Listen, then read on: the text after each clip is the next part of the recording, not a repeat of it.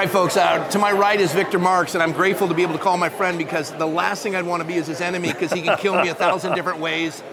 You hold the record for disarming a, another person, isn't that how it is with a pistol? Yeah, yep, yep. Yeah, I, I don't want to. I, I don't want to. Uh, you know, I don't want to illustrate that because y- y- you have a tendency to break arms and stuff, and I just I'm not sure I want to do that. Uh, I I was uh, listening when you were with MAGA Hulk, Yes. and you did an interview, and you were talking about your upbringing, your abusive father. yeah. Uh, you, you went through hell and back, Yeah. and here you are.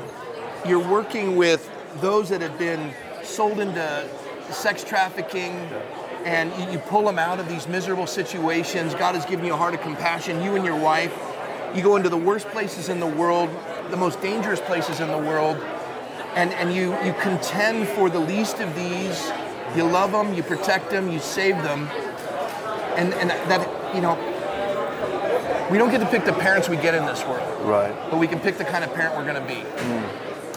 And and it and as tragic as as the upbringing you faced was, the reality is that was an anvil to prepare Well, you that's good. to have a, a love for the folks who have suffered like you did.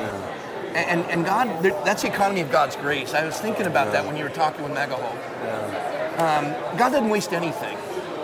And I, I just, I wanted folks to hear that. I, they, they didn't, they, they didn't hear your upbringing. You share whatever part of it you want, Thanks. and and you know really what this means to you and why you do what you do. Well, first, I want to say thank you for your friendship. Oh, It means the world to me, likewise. especially in ministry, because, you know, I've been walking with the Lord a few decades now, and I saw a lot of people in ministry, pastors, that named me as a friend, but when push came to shove, there really wasn't the friendship that I thought there was. It, you, you're steadfast. You, you are who you are, and that means something. Because just like overseas, if we're doing stuff, there's not a, it can't be someone saying, I'm not all in, Yeah. or people die. And I'll tell you, God is a redeeming God. Amen. I, I've never heard the anvil part, but that, that is so true.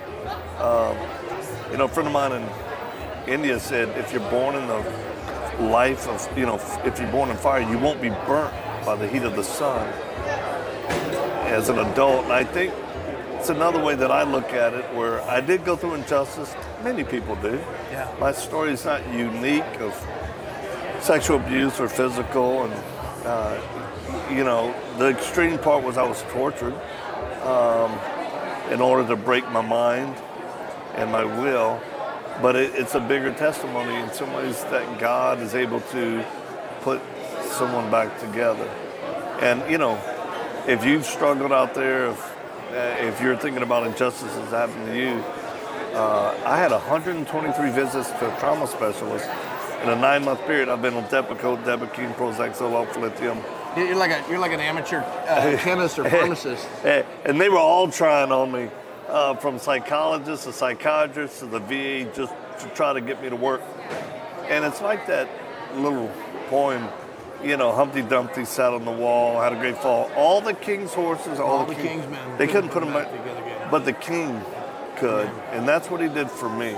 And you're more whole broken in the presence of the Lord than you were when you perceived yourself to be whole. So much. And the mosaic of all the pieces that he uses when he puts you together is, is a tapestry of beauty that, you know, we don't have to be bitter to our past. God uses it together for good. right. And bitterness is, you know, it's, it's like a key. We lock ourselves in a prison and we hold the key while we rot and we wait for the person that we're unwilling to forgive. I've always said forgiveness isn't forgetting, it's, it's putting the consequences of what they did in the hands of the Lord so you can move on. I like that. And when I heard you talking with with MAGA Hulk, I just kept thinking, you know, you you took the trauma of your father that he he perpetrated on you, Yeah. and and the Lord used it to make you an instrument that is so uniquely equipped to do things very few want or will do. Yeah.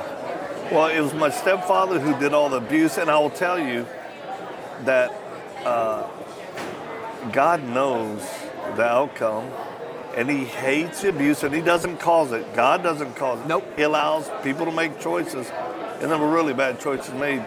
But for me, I know how selfish I am, and if I didn't have a hurting past that broke me, believe me, I wouldn't be pursuing to the point of, you know, uh, it's not just the threat of life or death that we live with, but it's it's uh, 120 degree weather in Iraq. It's sickness in Southeast Asia. It's you know, you're moving and grooving and going, wow, my life could be easier, but it doesn't mean it'd be better. So yeah, to date we've helped through trauma relief or helping to recover, rescue, uh, even pursue bad guys as a justice piece. Over 43,000 women and children. And God gets the glory for that. And it's a lane we run in. And um, we're all called to certain things. But like when I need to be encouraged, like when my soul needs to be encouraged, I'll tune into you. I'll go to your podcast. I'll stalk you a little bit. You know, I just, uh, or like when we visit and I hear you speak about things, I literally want to record you and go, I want to talk like him. So we all run in these lanes, right? I, I said to one person earlier, we can argue who can be the president of Mutual Admiration Society because I, I feel the same way about you, Victor. And I, so you know, that. Thank you, God.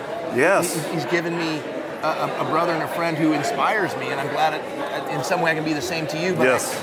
I, I will say this: that aren't there's two things that that happen when I return to the church after you've preached.